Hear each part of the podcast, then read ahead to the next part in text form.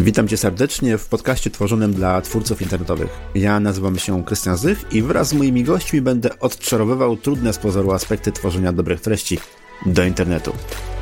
Moją gościnią dzisiaj jest Kira Suchobojczenko, pomysłodawczyni, koordynatorka Międzynarodowego Dnia Plecaka, organizatorka konferencji z okazji tegoż dnia, założycielka fundacji Flying Back, mówczyni m.in. na TEDxie. Przyznam, że trochę z zazdrością to przeczytałem kiedyś na twojej stronie internetowej, bo sam bardzo chciał w TEDxie wystąpić.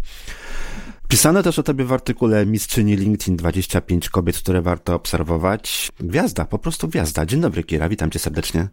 Dzień dobry, dziękuję bardzo za zaproszenie. Współpracują z Tobą takie firmy jak UNICEF, Instytut Praw Dziecka, Orange, Amazon, Xerox, Samsung. No to są olbrzymie firmy, które mogą sobie pozwolić na współpracę no, z największymi.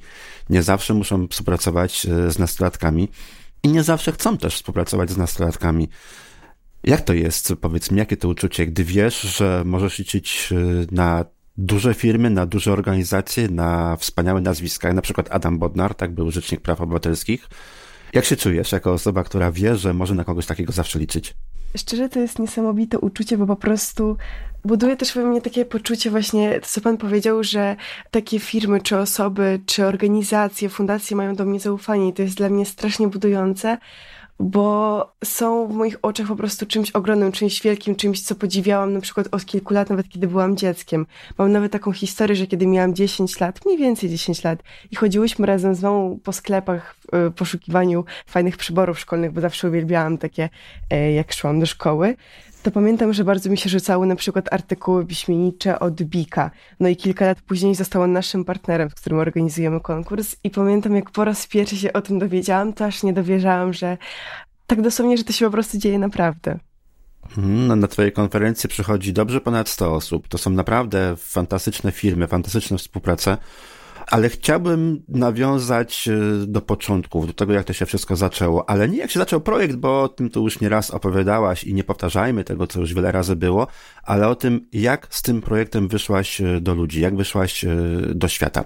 Wymyśliłaś sobie jakiś projekt, tak? To było, oj, parę już lat temu, miałaś, nie pamiętam, 10 lat chyba, tak? Z tego co pamiętam pisałaś. Wymyśliłaś projekt, wzięłaś udział w jakimś konkursie, konkurs wygrałaś i co było potem? Jak komunikowała się ze światem? W jaki sposób wyglądały twoje początki, jeżeli chodzi o kontakty właśnie z takimi dużymi firmami? W ogóle zresztą z jakimikolwiek firmami, czy chociażby przy pierwszej konferencji. Jak wyglądały początki, jeżeli chodzi o współpracę z, z instytucjami, które ci pomagały przy organizacji? Na samym początku, kiedy wygrałam w konkursie dziecięcych startupów, bo to tak na dobrą sprawę od tego się wszystko zaczęło, to nagrodą był taki rodzinny bilet do Centrum Nauki Kopernik. No i w związku z tym, że chciałam tę możliwość wykorzystać, ale opowiadam w ogromnym skrócie, to pamiętam, że oprowadzałam osoby właśnie po tym Centrum Nauki Kopernik, ale tych osób zaczęło się pojawiać coraz więcej. To już nie byli znajomi, tylko na przykład znajomi znajomych. Więc trzeba było mieć miejsce, gdzie będzie wygodny kontakt, nie z każdym osobno, tylko taki jeden. I wtedy właśnie padły na Facebooka. Dokładniej miałam wtedy 10-11 lat, więc rodzice niestety nie pozwalali mi stworzyć żadnego Facebooka, Instagrama i tak dalej. No wiesz, Ale... zgodnie z regulaminem to jeszcze w tym wieku nie wolno. no jeszcze niestety nie, ale strasznie mnie kusiło i bardzo, bardzo chciałam. I wiedziałam, że na tych Facebookach, bo tak to wtedy nazywałam, można przecież stworzyć grupę. Więc zaproponowałam, mm. że okej, okay, to ja nie będę miała Facebooka, ale stwórzcie tam grupę, gdzie będziemy właśnie ze wszystkimi tymi osobami się komunikować.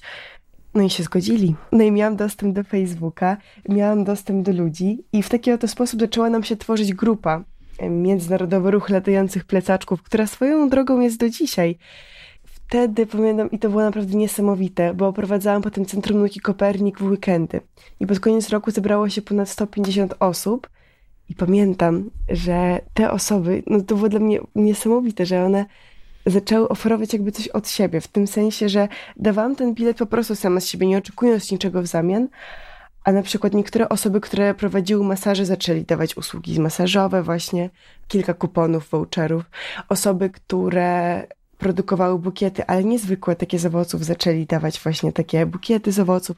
No i że znowu chciałam to jakoś wykorzystać, to zaczęłam organizować konkursy na tym Facebooku. Ale co najciekawsze, to nie były niezwykłe konkursy, tylko polegały na przykład na postawieniu plusika w komentarzach. Czyli nawet nie zależało mi na tym, żeby rozszerzyć zasięg, bo nawet nie znałam tych wszystkich taktyk. To był po prostu jeden plusik.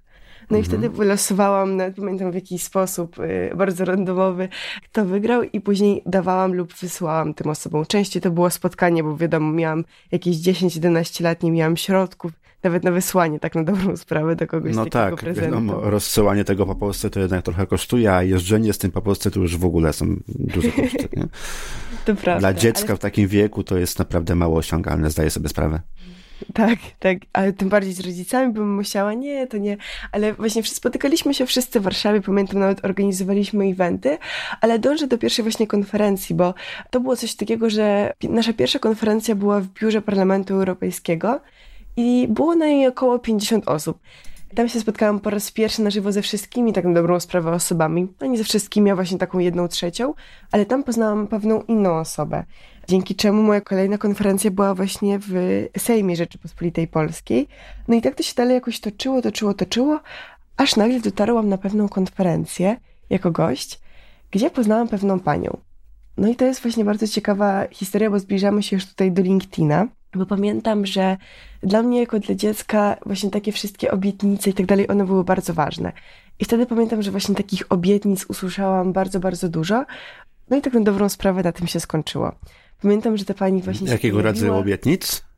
W większości były finansowe. Aha, pomocy, wsparcia dla ciebie, tak? Tak, tak, tak. Właśnie mhm. w związku z fundacją, z dotarciem mhm. do innych osób, no ale też finansowe. No i pamiętam że właśnie, że ta pani pojawiła się i zniknęła, ale tak na dobrą sprawę z tego spotkania wyniosłam o wiele więcej i dała mi wiele więcej niż wtedy mogłam sobie wyobrazić, bo dała mi taki bodziec do założenia profilu na LinkedIn. I na tym profilu mam w tej chwili właśnie 17 tysięcy bardzo wyjątkowych osób w swojej sieci kontaktów. I na LinkedInie tak na dobrą sprawę uczyłam się wszystkiego. Zaczynając od y, pisania listów do szkół, a kończąc właśnie na nawiązywaniu współprac, e, współprac z jakimiś fundacjami, organizacjami, osobami i tak dalej. Przerwę ci na chwilę, do tego LinkedIna jeszcze za moment wrócimy, ale jest, y, poruszyłaś ten wątek, do którego bym chciał nawiązać. Pierwsza konferencja odbyła się w biurze Parlamentu Europejskiego, druga konferencja odbyła się w siedzibie Sejmu. W jaki sposób y, udało ci się dotrzeć do takich ludzi? Przecież biuro Parlamentu Europejskiego, czy też biuro Sejmu, to nie są instytucje, gdzie nastolatek może sobie po prostu wejść i zorganizować konferencję. Tak na dobrą sprawę do obu tych miejsc docierałam dzięki ludziom i na przykład do Sejmu, czyli właśnie do już kolejnej konferencji, dotarłam tylko dlatego, że na pierwszej konferencji właśnie w biurze Parlamentu Europejskiego poznałam pewną panią, a dokładniej panią Joannę Fabisiak, która wtedy bardzo mi pomogła i dzięki tak na dobrą sprawę niej zorganizowaliśmy tą konferencję na 200 osób w Sejmie. Ładnie, konferencja na 200 osób, wielkie wydarzenie, nie jedna komercyjna impreza chciałaby mieć 200 osób. Ty mówisz, że jako w 2019 roku to było, tak? Druga konferencja, jako dziecko nastolatek, można powiedzieć początkujący jeszcze nastolatek, byłaś w stanie zorganizować konferencję na 200 osób w takim miejscu. Trudne pytanie teraz ci chciałem zadać. Jak myślisz, dlaczego ci ludzie udostępnili ci pomieszczenia Sejmu, pomieszczenia Biura Parlamentu Europejskiego? Dlaczego w ogóle ktokolwiek chciał z tobą rozmawiać? Czy wiesz? A to jest bardzo ciekawe pytanie. Sama chciałabym znać odpowiedź na to pytanie, ale też jak ja się zastanawiam nad tym pytaniem, to jak teraz właśnie pan to tak wszystko podsumował, to jak ja myślę, że ja bym w tej chwili właśnie miała tak na przykład podejść, zaproponować, to teraz to jest dla mnie bardziej stresujące, chociaż minęło wiele lat. Ale to może też wynikać z tego, że jak byłam dzieckiem, jak ogólnie y, jesteśmy dziećmi, ale opowiem na swoim przykładzie, no to oczywiście widzimy mniej barier, bo mniej przeżyliśmy i tak dalej. Chociaż to też bardzo mocno zależy, ja właśnie mówię o sobie. I wtedy, kiedy widziałam mniej tych barier, no to dla mnie to nie stanowiło problemu, żeby podejść, coś zaproponować, coś, co nawet teraz wydaje się dla mnie taką abstrakcją. I wydaje mi się, że może też dlatego, że kiedy podchodzi do ciebie 11-letnie dziecko i, proponuje taką konferencję, to może wywołać jakby dwie reakcje. Jedna reakcja to może być takie raczej niedowierzanie, że ktoś cię zmusił albo że to nie jest realne, a drugie to może być takie a to ciekawe, to może porozmawiajmy, może spróbujmy, może rzeczywiście to dziecko chce jakby coś porobić, coś zorganizować. I dlatego jestem bardzo wdzięczna, że właśnie na mojej drodze pojawiały się takie osoby, które e, z tą drugą reakcją, z takim po prostu wsparciem, ale wsparciem nie tyle, że dobra, to udostępnimy ci pomieszczenie, tylko wsparciem nawet w organizacji konferencji, w tym wszystkim i z taką wyrozumiałością, że ja tego wszystkiego jeszcze nie wiem, że ja się po prostu na razie uczę. I to było naprawdę dla mnie niesamowite i dzięki właśnie tym ludziom osobom, mając 17 lat, dalej kontynuuję organizować te konferencje. Ja chyba wiem, dlaczego tak się wydarzyło, dlaczego tak było. A dobrze, dojdziemy do tego później. Co było niewystarczające w Facebooku, że potrzebowałaś LinkedIna? To jest nawiązanie do tej historii, którą opowiadałam o tej pani, która opowiedziała mi o LinkedInie. Mhm. I ona o tym LinkedInie opowiadała w taki sposób, że ja po prostu uwierzyłam, że on rzeczywiście jest taki, jaki ona opowiada. No i teraz szczerze powiem, że miała rację. On rzeczywiście jest taki, jaki ona opowiadała, a dokładniej taki po prostu. LinkedIn to jest bardzo ciekawa sieć społecznościowa, bo tam raczej nie musisz się, przynajmniej z własnego doświadczenia, nie muszę się znać z innymi osobami, żeby się poznać, żeby poprosić o wsparcie czy zaproponować współpracę to nie jest właśnie taki portal, gdzie się raczej poznajemy dla znajomych, tylko już w nawiązaniu jakichś bardziej w celu pracy, współpracy, biznesowych kontaktów i tak dalej. A że dla mnie to po prostu było ciekawe i ja wchodziłam w ten świat i tak na dobrą sprawę po tylu latach nadal dopiero wchodzę, tak uważam, w ten świat, to to był taki idealny portal, gdzie więcej rzeczy się nauczyłam. Chociaż wchodząc w niego, po prostu chciałam zobaczyć, jak to jest. A nawiązując do tych początków, to to jest bardzo śmieszne, bo ja pamiętam, że ja opisywałam dosłownie wszystko. Jaką książkę przeczytałam, czego się nauczyłam, czy z czym potrzebuję pomocy. Kiedyś pisałam właśnie prośbę i to jest niesamowite, bo do dzisiaj mam na dysku taki plik, który chciałam wysłać do szkół i wysyłałam, bo to były takie listy do szkół, gdzie dałam link do dysku z możliwością komentowania i poprosiłam o podkreślenie, co mogę zrobić lepiej. I właśnie mhm. osoby tam podkreślały, pisały. I ja do dzisiaj mam ten e, plik na dysku, gdzie nadal mi się wyświetlają te komentarze. Bo pamiętam, że nawet wtedy było to dla mnie na tyle wyjątkowe, że stworzyłam kopię tego i w tej kopii już zmieniałam. Ale te komentarze w początkowej wersji nadal tam są. To fajna pamiątka. No i właśnie, i tutaj dochodzimy do tego, że to co powiedziałem, że wydaje mi się, że wiem dlaczego, dlaczego wokół ciebie zebrała się taka społeczność, dlaczego ludzie, firmy, instytucje zaczęły ci ufać. Pisałaś o sobie, pisałaś e, prawdę, pisałaś szczerze, pisałaś e, co potrzebujesz, czego się nauczyłaś, a czego się musisz nauczyć. LinkedIn przez wiele osób postrzegany jest jako miejsce właśnie zupełnie inne niż ty to mówisz, bo bardzo często spotykam się, zresztą bardzo długo sam miałem taką opinię o LinkedInie, że LinkedIn jest miejscem, gdzie każdy się chwali, jaki to on jest super fantastyczny i w ogóle, i czego, jakich to on rozumów nie pozjadał i czego to on nie umie. No i generalnie naprawdę mnóstwo, mnóstwo, mnóstwo osób w ten sposób postrzega LinkedIna. I do dzisiaj łapie się na myśli, że połowa osób, które mam gdzieś tam w sieci kontaktów tak zwanych, no to faktycznie są to osoby, które no w pewnym momencie po prostu powyciszałem, poukrywałem ich e, wpisy, ponieważ to po prostu było takie, jaki jestem wielki, jaki jestem wspaniały, zobaczcie, właśnie udało mi się wejść na jakąś konferencję i ta konferencja jest taka superaśna, jest tak super rewelacyjnie i w ogóle i zobaczcie, bo moje sweet focia na tej konferencji. I to generalnie dla niektórych osób jest e, motyw przewodni tego, co się publikuje na LinkedInie. No i tak sobie zawsze myślę, że dobrze, okej, okay, jeżeli ta konferencja jest naprawdę taka super, naprawdę jest taka wartościowa i naprawdę tyle się tam dzieje, to dlaczego zamiast słuchać prelekcji robisz sobie zdjęcie, tak, i piszesz na LinkedInie w tym momencie?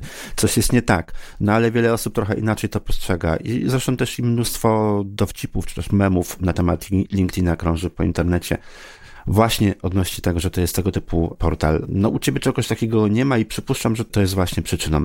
Ale jeszcze wróćmy do tej komunikacji. 17 tysięcy osób w tej chwili masz e, w swojej sieci kontaktów. Ja mam kilkaset. No to masz mnóstwo, mnóstwo, mnóstwo, mnóstwo tego. Naprawdę nie jeden znany, popularny twórca z LinkedIna nie ma 17 tysięcy osób e, w sieci kontaktów. Jak się buduje tak potężną sieć? U mnie to zawsze wyglądało tak, że nawet nie czekałam, aż ktoś mnie zaprosi do sieci kontaktów, tylko traktowałam to jako taką trochę, powiedzmy, zabawę połączoną z rozwojem, ale bardziej chodziło mi o to, że na przykład przeglądałam profile osób na LinkedInie. Już później oczywiście, bo bardziej pamiętam, co myślałam jakieś 3 lata temu niż 5 lat temu. No wiadomo. To pamiętam, że i do dzisiaj jest tak na dobrą sprawę tak samo, że osoby, które zapraszam, dzielą się u mnie jakby na dwie. Pierwsza, z którą ewentualnie mogłabym nawiązać współpracę lub właśnie treści interesują, a druga, której treści mnie interesują lub czegoś nowego chcę się nauczyć. Albo właśnie treści, które mnie interesują, albo czegoś nowego chcę się nauczyć. O, i w taki oto sposób właśnie zawsze zapraszałam osoby do swoich sieci kontaktów, ale też bardzo cenię to, że bardzo lubię oznaczać kogoś na przykład w swoich postach i bardzo lubię, kiedy ktoś mnie oznacza, właśnie jakieś takie komentowanie i tak dalej. W taki sposób też się dociera do większej ilości osób i moim zdaniem może w tym tkwi ten sekret. Ja nie traktowałem nigdy LinkedIna jako miejsce do nauki, zawsze miejsce do nawiązywania kontaktów, relacji biznesowych, natomiast y, no jednak źródło wiedzy dla mnie zawsze było gdzie indziej. Zawsze byłam taka bardzo otwarta na poznawanie wiedzy. Jak byłam dzieckiem, mhm. zawsze bardzo dużo zadawałam różnych pytań. I to jest bardzo ciekawe, że dużą ilość osób to irytowało, bo moje pytanie nie kończyły się na pytaniu, tylko ktoś mi odpowiedział, a się zawsze pytałam i tak mam do dzisiaj. Ale dlaczego? Dlatego moi znajomi już są na to uczuleni, że kiedy już odpowiedzą... Syndrom trzylatka ci został na stałe, tak? Został na stałe ale tyle mnie nauczył bardzo ciekawych rzeczy, bo ja mam na przykład problemy z koncentracją w wielu przypadków, ale jeśli już coś mnie zainteresuje, to ja zadam to dlaczego i mnie zawsze ciekawi po prostu proces lub właśnie to dlaczego. Okej, okay, dobra, czyli tak, mamy pierwszy klucz do sukcesu. To jest y, nie czekanie, aż ktoś zaprosi ciebie, tylko po prostu wyjście z inicjatywą i zapraszanie osób. W jaki sposób szukasz tych ludzi, y, z którymi chcesz nawiązać y, współpracę, czy też z którymi chcesz chociażby po prostu nawiązać kontakt? Jakie są twoje kryteria wyszukiwania tych osób, czy też kryteria doboru tych osób? Tak na dobrą sprawę, kiedy są proponowane, to po prostu sobie przeglądam, wchodzę na profil, patrzę nawet ile mamy wspólnych znajomych, ale to często nie jest dla mnie wyznacznikiem, tylko jeśli z kimś mamy więcej wspólnych kontaktów nieznajomych, mm-hmm. to wtedy po prostu ta osoba bardziej może mi się rzucić w oczy. No i po prostu już dalej zobaczę, poczytam i tak dalej. No i jeśli mnie zainteresuje, to nawet nie tyle, co mnie zainteresuje, ale jeśli wiem, że na przykład nauczy się coś e, od tej osoby lub po prostu zajmuje się czymś, co jest dla mnie po prostu kompletnie jak czarna magia, albo wręcz przeciwnie, czymś, co mnie bardzo interesuje, no to moim zdaniem to jest takie bardzo ciekawe, bo też nigdy nie wiadomo, co może później wyniknąć z takiego kontaktu. Mhm. Nawiązanie kontaktu z 17 tysiącami osób nie wystarczy, żeby odnieść sukces. No bo co z tego, że masz kogoś w sieci kontaktów, skoro ten ktoś nie ma pojęcia ani kim jesteś, ani co robisz, ani po co to wszystko robisz. Więc e, samo nawiązywanie kontaktów to jeszcze nie wszystko. Co jeszcze spowodowało, że te 17 tysięcy osób, chociaż w części, no wiadomo, że nie wszyscy, ale chociaż w części to są osoby, z którymi współpracujesz, z którymi możesz nawiązać jakieś relacje partnerskie, relacje biznesowe. To są osoby, które zapraszają cię potem do udziału w konferencjach, również jako prelegent. To są osoby, które pomagają ci w organizacji twojej konferencji. Samo dodanie do kontaktów nie wystarczy. Ja mogę nawet powiedzieć, że kiedy właśnie rozwijałam tego LinkedIna bardziej nieświadomie w tym sensie, kiedy dopiero zaczynałam, to bardzo często opisywałam różne historie. Jak później się dowiedziałam, to się nazywa storytelling. Mhm. Bo opisywałam to może w sposób bardziej uproszczony, taki dziecięcy, ale nadal opisywałam te historie lub opisywałam, jak do czegoś doszłam. Też na przykład w większości nie pisałam, że na przykład mam takiego partnera, tylko nawet pamiętam, jak po raz pierwszy pisałam mojego posta o pierwszym grancie, który zdobyłam, to opisałam całą historię, chyba na niemalże całą stronę A4 o tym, jak to się stało. I to było bardzo ciekawe, więc wydaje mi się, bo teraz storytelling jest bardzo ceniony. I bardzo się cieszę, że właśnie zawsze ja bardzo lubię opowiadać historię, bardzo lubię rozmawiać z ludźmi, dlatego bardzo się cieszę, że to też przyniosłam na kartkę, bo też zawsze lubiłam pisać. I wydaje mi się, że to mi bardzo pomogło, ale też pokazywało po prostu taką najprawdziwszą stronę mnie. O, mogę tak to mhm. nazwać. O, o, o, i to mi się wydaje być kluczem. Właśnie, właśnie, to jest to, co dzisiaj chciałem o ciebie usłyszeć to, co pokazujesz na LinkedInie, to jesteś prawdziwa ty. Na twoim LinkedInie nie widać e, ściemy, nie widać tego, że o, by, jestem na fajnej konferencji, zobaczcie moją sweet focie, tak jak ja wcześniej mówiłem. E, u ciebie czegoś takiego nie ma. U ciebie jest, e, u ciebie jest właśnie, u ciebie jest prawda. U ciebie są emocje, u ciebie są opowiadania, czasami zdecydowanie dłuższe niż standardowy post LinkedInowy, czyli pięć linijek, tak, czy tam kilka te posty w dużej mierze są krótkie, pod spodem jakiś obrazek dla zwrócenia uwagi, natomiast twoje z reguły są długie. Dzisiejszy post y, o tym, że zostałaś członkiem jury, gratuluję, tak na, na dobrą sprawę. Dziękuję bardzo. Też był okraszony opowieścią do tego wszystkiego. Jeżeli ktoś nie czytał jeszcze, to zapraszamy oczywiście na LinkedIna Kiry. Kira została jurorem konkursu organizowanego przez Samsunga, ale to też nie było tak, że napisałaś, hej, zobaczcie, jestem w jury konkursu, wysyłacie gratulacje, tu jest moje zdjęcie.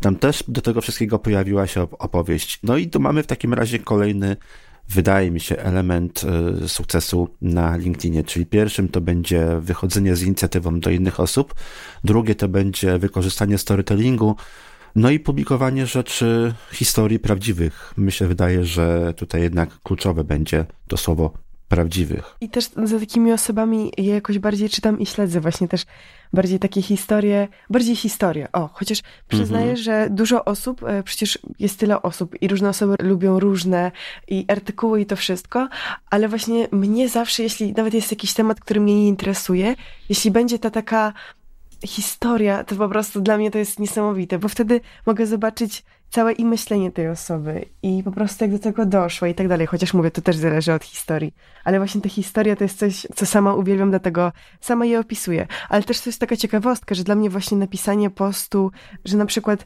z jakimiś po prostu faktami, to też jest bardzo przydatne. Ja mam z tym problem, bo ja zawsze muszę mieć tą historię i w życiu takim codziennym tak samo.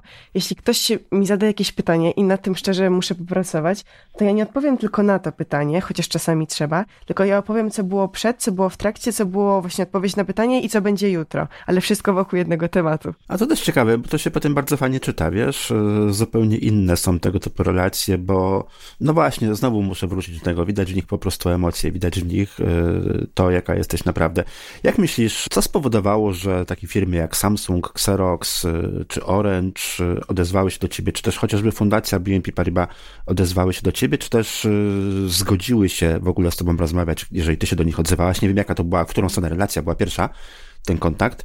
Co było Twoim zdaniem powodem, że to się udało? Dużo osób z tego, co rozmawiam w moim wieku, to opowiem może w taki sposób, mhm. E, jak właśnie rozmawiamy chociażby o zdobywaniu partnerstw, współpracy i tak dalej, często jest takie, można powiedzieć, podejście, że ale jak to przecież tak globalna organizacja chce, będzie chciała nawiązać ze mną współpracę, ale często. No właśnie, ale że... samo dotarcie, przepraszam, że ci padnę słowo, czasami samo dotarcie do sekretariatu Orange'a, Samsunga, czy Xeroxa, czy innych tego typu organizacji, to już jest kosmos, to już jest rzecz dosyć trudna do, do, do osiągnięcia. Już nie mówię o nawiązywaniu kontaktów jakichś, ale samo dotarcie, przebicie się przez tak zwany sekretariat.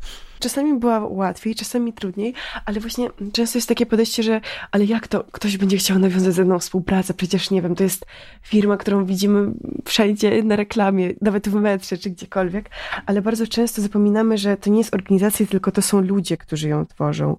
I ci ludzie tak samo, nie wiem, mają rodziny, tak samo chodzą sobie do sklepów po jakieś jedzenie, bawią się e, na placu zabaw z dziećmi, czy też mają jakieś problemy, więc to też moim zdaniem i mi to strasznie ułatwia, że nawet kiedy ja mam jakieś wątpliwości, żeby napisać do kogoś, to sobie przypominam, że nie będę pisała do firmy, tylko do człowieka, który będzie mi odpisywał. I wtedy jakoś mi tak jest łatwiej po prostu napisać.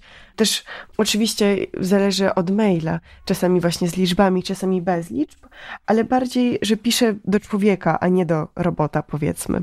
No to mamy w takim razie trzy punkty. Pierwszy to jest nawiązywanie kontaktów, tak? Drugi to jest y, opowiadanie historii. Myślę, że to tak dosyć szeroko można powiedzieć. To jest taki, no, wydaje mi się dosyć duży klucz do sukcesu. No i trzecia rzecz, bardzo mi się spodobało to, co powiedziałaś. Bardzo dojrzałe to było i powiem ci, że wiele osób ma z tym duże problemy pisanie do ludzi, a nie do firmy i traktowanie drugiej strony jak ludzie, a nie jak e, firmy. Mnóstwo, mnóstwo jest działów handlowych, działów marketingu, działów sprzedaży, handlowców, osób, które próbują coś wcisnąć, ale na dobrą sprawę wcale nie próbują się zorientować, czy po drugiej stronie jest człowiek, czy nie. Po prostu piszą że my, wspaniała firma, wam, wspaniałej firmie, coś tam musimy sprzedać i wy to koniecznie musicie kupić. No nie ma bardzo często tych relacji takich właśnie między ludźmi. I tutaj przypomina mi się jeden z twoich partnerów, y, jeden z prelegentów też z konferencji z zeszłego roku, który miał nawet bluzę z y, logo Human to Human nie pamiętam nazwiska, jejku, mam tą osobę też, Marcin Banaszkiewicz, tak, mam Marcina też y, na liście kontaktów, na LinkedInie. Też go obserwuję, też bardzo lubię jego posty, e, no i mówi o ludziach przede wszystkim i mówi do ludzi. I właśnie to, to mi się też spodobało. I też na to zwróciłem uwagę, chociażby na jednym z Twoich wydarzeń. Bo to też jest y, taka ciekawostka, że właśnie jak są prelegenci na konferencjach, to zawsze to są osoby, które ja prywatnie zapraszam i które najczęściej, tak w 80% przypadków, przynajmniej na, dwu, na dwóch ostatnich konferencjach, nawet 90% bym powiedziała, mhm. to są osoby, które spotkałam na żywo, których widziałam też wystąpienie na żywo i które właśnie na tyle mnie urzekły, że bardzo chciałam, żeby też wzięły udział w konferencji. Albo nawet nie wystąpienia, ale ci, z którymi znam się na żywo. Oczywiście mhm. nie ze wszystkimi, bo niektórzy zainteresują mnie z na przykład właśnie tego LinkedIna, czy obejrzę wystąpienie na YouTubie i po prostu wiem wtedy, że o matko, chciałabym bardzo, żeby ta osoba przyszła i wystąpiła, ale to też jest taka ciekawostka, że właśnie to są wszystkie osoby, które w większości przypadków znam prywatnie. A jak było z panem Markiem Michalakiem, czy z panem Adamem Bodnarem? Panem Markiem Michalakiem, on też występował na konferencji, ale pan Marek Michalak to wspiera mnie chyba, może nawet odkąd miałam 9-10 lat. Tak mi się wydaje. Pan Adam Bodnar, właśnie też zanim przyszedł na konferencję, to się widzieliśmy i u pana Adama Bodnara na podcaście i widzieliśmy się właśnie, o, o Boże, to jest taka, to jest bardzo fajna historia. Masz historię, no to mów. Tak, tak, nie, nie mam pojęcia, jak o niej zapomniałam. Moje pierwsze wystąpienie w życiu było w Świnoujściu. I w tym Świnoujściu występował też pan Adam Bodnar. To było może około siedmiu lat temu, coś takiego, nie pamiętam dokładnie, ale pamiętam, że wtedy podeszłam, poprosiłam pana Adama Bodnara o zdjęcie. Zrobiliśmy to zdjęcie, mam je do dzisiaj swoją drogą i też to jest taka ciekawostka. Wtedy miałam po raz pierwszy swój wywiad z kamerą na żywo i się popłakałam przed, bo tak się zestresowałam. Pamiętam też, że przyszłam na konferencję z takim misiem i miałam koronę taką świecącą na głowę, więc, a koszulkę miałam w myszkę Miki. Poczekaj, to więc... było, mówisz 7 lat temu, tak? 7 lat temu to ty miałaś wtedy ile? 9 lat? Nie, nie, nie, koło właśnie tego 10, 11, coś takiego. To było na Bałtyckim Biznes Forum właśnie w Świnoujściu, ale do dzisiaj pamiętam tak dużo szczegółów z tego wyjazdu, bo tak duże wrażenie na mnie zrobiło, że no właśnie, to jest tak, więc pan Adam Bodnar, my się znaliśmy 6 lat zanim właśnie też wziął udział w konferencji. Mhm. Chyba w zeszłym roku, jeżeli dobrze, dobrze, pamiętam, e, napisano o tobie w artykule Mistrzyni LinkedIn, czyli 25 kobiet, które warto obserwować. W jaki sposób trafiłaś na taką listę, do takiego artykułu i jak ty oceniasz to, co się wtedy wydarzyło? Pierwszy raz trafiłam w 2020 roku i nawet pamiętam, jak e, pewien pan, o mogę nawet powiedzieć Piotr Zieliński, który swoją drogą w tym roku występował na konferencji, ale widzieliśmy się po raz pierwszy. Wtedy opublikował takiego posta, że kogo polecacie, nie pamiętam dokładnie jak był napisane, ale to było właśnie takie polecanie czy nominowanie osób do i nie pamiętam, czy dokładnie pisał do mistrzyni LinkedIn, czy nie, ale wydaje mi się, że tak, no bo skąd mhm. inaczej ludzie by mieli wiedzieć, kogo nominować.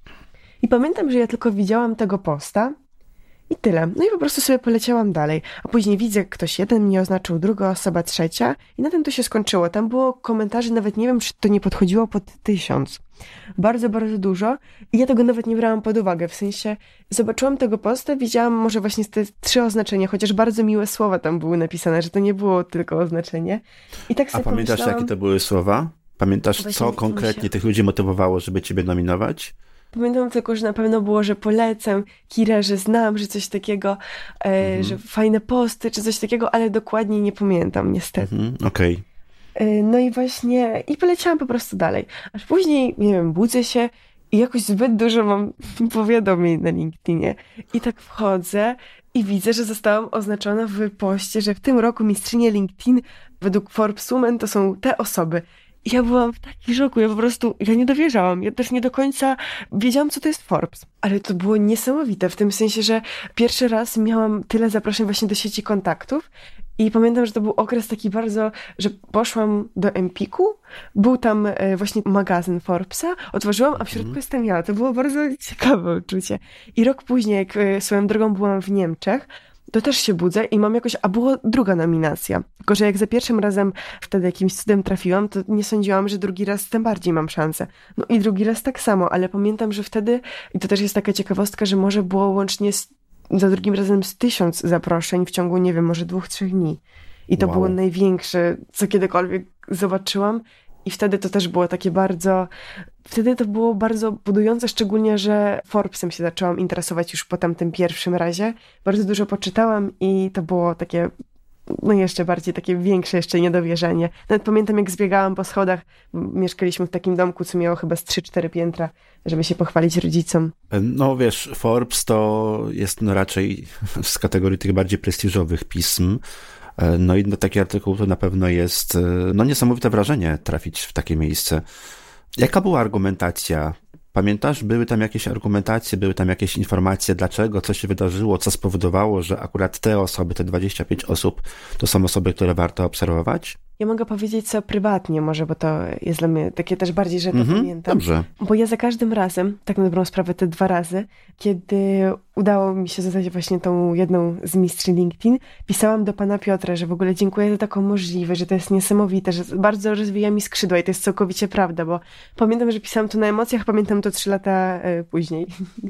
I pamiętam właśnie, że zawsze to było takie miłe, że te posty, które opisuję, one są wartościowe, że też dziękuję, że systematycznie publikuję te posty, więc Wydaje mi się, że, bo nawet y, gdybym miała opowiadać o mistrzyniach LinkedIn, bo też obserwuję oczywiście te kobiety, to one zawsze mają właśnie takie bardzo, że to są jedne z takich top postów dla mnie. Że po prostu albo to są właśnie jakieś historie, albo coś, co może mnie nauczyć. Wszystkie te kobiety. Więc y, dla mnie też to było bardzo wartościowe, że też może ktoś uważa mnie za taką kobietę, jak ja uważam te kobiety dla mnie. No i właśnie argumentacje to zawsze były właśnie te posty, no bo oczywiście w tym przypadku się skupia głównie na postach i Mhm, na wiadomo. treściach, które się publikuje. Spróbujmy sobie wyobrazić, co by się wydarzyło, gdybyś nie miała mediów społecznościowych, gdybyś nie komunikowała się ze światem, gdybyś nie pisała tych wszystkich fajnych postów, które ludzie tak bardzo lubią czytać, gdybyś nie miała 17 tysięcy osób y, na swojej liście kontaktów na LinkedInie. Jak by się udawały twoje wydarzenia? Czy w ogóle byłyby możliwe twoje wydarzenia, czy też twój udział w innych wydarzeniach, w innych konferencjach jako prelegentka? Czy w jaki sposób funkcjonowałaby twoja fundacja? Czy to w ogóle mogłoby działać? Mm, To jest bardzo ciekawe pytanie. Nie zastanawiałam się nigdy nad tym. Dużo kontaktów już teraz, ale to już teraz po tych 6-5 latach, nawiązuję w taki sposób, że podchodzę do kogoś właśnie na konferencji, proszę o kontakt i jakby w taki sposób się komunikujemy. Mhm. Ale gdybym nie miała teraz LinkedIna, to wydaje mi się, że teraz w ogóle kompletnie inaczej, na 100% kompletnie inaczej by wyglądało moje życie i to wszystko. Bo jeśli chodzi o jakiekolwiek media społecznościowe, to z LinkedIna mogę śmiało powiedzieć, że 95% wszystkiego, no to poznałam po prostu dzięki LinkedInowi. Więc nie wiem, co by było. Może bym rozdawała ulotki. tak, pytanie, do ilu osób z takimi ulotkami dotarła i ile by cię to kosztowało? Po centrum bym chodziła. Po centrum byś chodził, a to jeszcze lepiej. A takie ulotki to trafiają do pierwszego z brzegu śmietnika, zanim ktokolwiek w ogóle do przystanku tramwajowego dojdzie, także jeszcze lepiej. Okej, czyli tak, fundacja, konferencja, mówczyni na wielu różnych konferencjach, między innymi na TEDxie, współpraca z UNICEF-em, współpraca z Orange'em, z Amazonem, z SAP-em, z Xeroxem, z Samsungiem, z wieloma, z Bikiem, z wieloma instytucjami. Takie postacie, jak chociażby był Rzecznik Praw Obywatelskich Adam Bodnar, mistrzynie LinkedIn, to wszystko tak naprawdę jest możliwe dzięki temu, że no, że korzystasz z LinkedIna. Wymieniliśmy takie trzy, chyba wydaje mi się najważniejsze, takie kluczowe kwestie, jeżeli chodzi o osiągnięcie sukcesu na LinkedInie, czyli pierwszy to zapraszanie innych osób, nawiązywanie relacji, wychodzenie z inicjatywą, żeby nawiązać relacje z innymi osobami. Bo bądźmy szczerzy, w drugą stronę to nie zawsze działa tą, tak, jakbyśmy chcieli, bo czasami po prostu sprzedawcy próbują cię dodać do listy kontaktów, żebyś kupiła ich produkt. E, Więc to, to, to nie zawsze czekanie tylko na innych przynosi jakikolwiek efekt, bo nie zawsze mamy w, na w liście kontaktów te osoby, które byśmy chcieli mieć w tej liście. Więc pierwszy temat na pewno wychodzenie z inicjatywą, zapraszanie innych osób, które w jakiś sposób ci pasują, tak? Czyli osób, z którymi możesz nawiązać współpracę, bądź rzeczy, od których się możesz nauczyć, do swojej sieci kontaktów. Druga rzecz to storytelling, wykorzystanie opowieści, prawdziwych opowieści, wykorzystanie emocji i wspomniałaś też o regularnym publikowaniu. Oj, słowo regularny, powiem Ci, że bardzo często się pojawia w przypadku szkoleń też, które prowadzę odnośnie podcastów, y, ponieważ y, no, wszystkie algorytmy lubią regularność, natomiast ja mam straszny problem z regularnością. I zauważyłem, że przez tą regularność to wiele rzeczy mi się mm, nie układało tak, jakbym chciał, bo gdzieś ta regularność właśnie zawalała chociażby potem e, funkcjonowanie tych wszystkich algorytmów, które coś tam w internecie polecały. Z tą regularnością to też mogę dodać, że niektórzy publikują codziennie posty i to są wartościowe posty oczywiście i wtedy oczywiście mają i większy zasięg, ale dzięki tej wartości, które niosą, no to jeszcze większy zasięg i tak dalej. Ja kiedyś publikowałam, też się starałam, po 3-4 posty tygodniowo, a później po prostu już, bo dla mnie te posty to właśnie nie jest szybkie napisanie, chociaż bardzo Mhm. lubię pisać, tylko często poświęcam na to, no mogę nawet powiedzieć do godziny, do dwóch, zależy jaki post, bo na przykład później do niego wrócę, później jeszcze z znalezienie zdjęcia i jakaś korekta i tak dalej. Więc e, na przykład teraz mogę publikować raz tygodniowo i tak dalej, ale właśnie staram się, żeby przynajmniej, podkreślam, że się staram, nie zawsze mi wychodzi, żeby przynajmniej ten jeden post był, bo czasami mogę mieć cztery posty tygodniowo, a czasami jeden lub bardzo rzadko, ale jednak zero. No wiadomo, że publikowanie codziennie wymaga ogromnego nakładu czasu i, i czasu i pracy. I to właściwie częściej jest możliwe, jak masz kogoś, kto z tobą współpracuje i takimi rzeczami się zajmuje, bo w tym momencie po prostu rzucasz temat, ktoś ci to pisze i z głowy. Fajnie jest, na koniec miesiąca ten ktoś wystawia ci fakturę, płacisz z głowy. Natomiast no nie zawsze to, nie zawsze to działa. Ale też powiem, że kiedyś spotkałam się z taką sytuacją i wtedy i teraz uważam to za komplement, że właśnie napisałam posta, bo nigdy przy nigdy nikogo nie poprosiłam, żeby zamiast mnie napisał, bo po prostu mhm. nawet gdyby ktoś coś takiego zrobił, bo po prostu ja uwielbiam tę historię, więc ja bym i tak musiała to wszystko pozmieniać i to by już nie było to, co było wcześniej. I pamiętam, że kiedyś napisałam posta i dostałam taki komentarz, że post fajny, ale widać, że to pisałam nie ja, tylko mój menadżer, bo, nie bo to jest e, Kurczę, jak to było napisane, bo to jest nieprawdopodobne, że sama mogłam coś takiego napisać. Ja nawet pamiętam, co ja odpisałam, bo odpisałam, że to jest y, dla mnie bardzo duży komplement, dlatego że nawet nie mam menadżera. A tym bardziej takiego, który za mnie by pisał posty. Więc y, ja też z takimi komentarzami, ale bardzo, bardzo, bardzo rzadko się spotykałam. Kira, no cóż, jedyne co mogę w tej chwili zrobić, to życzyć Ci dalszych sukcesów, e, żebyś dalej rozwijała swoją sieć kontaktów, żebyś dalej rozwijała i swoje konferencje, i swoją fundację, i inne wydarzenia, żebyś dalej udzielała się też jako prelegent na innych konferencjach, no i przede wszystkim, żeby Ci się to nie znudziło bo to wydaje mi się chyba najważniejsze. Najgorsze, co można spotkać człowieka, to w pewnym momencie takie wypalenie z tego, co się do tej pory kochało. Także życzę Ci, żeby Ciebie coś takiego nie spotkało, żebyś się nie wypaliła i żebyś ciągle chciała. Bardzo, bardzo dziękuję i dziękuję za zaproszenie i dziękuję słuchaczom, którzy zostali z nami po prostu do końca. O i myślę, że zostali. Myślę, że przynajmniej większość osób, jak nie wszyscy, zostali z nami do końca. To co, Kira, widzimy się w takim razie na jednej ze swoich konferencji. Dziękuję Ci bardzo w takim razie. Dziękuję bardzo. I do usłyszenia. Dziękuję jeszcze raz i do usłyszenia. Kira możecie znaleźć e, oczywiście na LinkedInie. E, wszystkie linki, e, wszystkie informacje, które są potrzebne, żeby nawiązać z nią kontakt, współpracę. Nawet gdybyście chcieli, albo żeby poczytać posty, to oczywiście znajdziecie w notatkach do dzisiejszego odcinka akademiatwórców.online ukośnik 01. Do usłyszenia.